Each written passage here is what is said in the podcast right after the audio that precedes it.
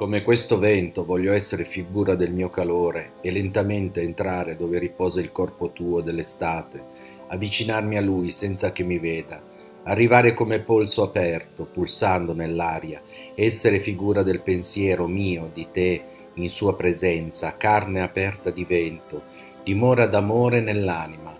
Tu, delicato avorio di sogno, neve di carne, quiete di palma, luna in silenzio, seduta addormentata in mezzo alla stanza, e io entrando come acqua chiara, inondarti tutto il corpo fino a coprirti e restare così, integro dentro, come l'aria in un lampione, incendiandoti nel mio corpo, illuminando la mia carne, tutta ormai carne di vento.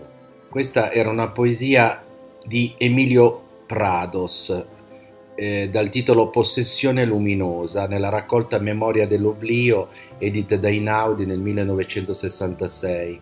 Emilio Prados è stato anche lui uno dei componenti della famosa generazione del 27, una generazione molto importante per la ricerca poetica e la cultura spagnola.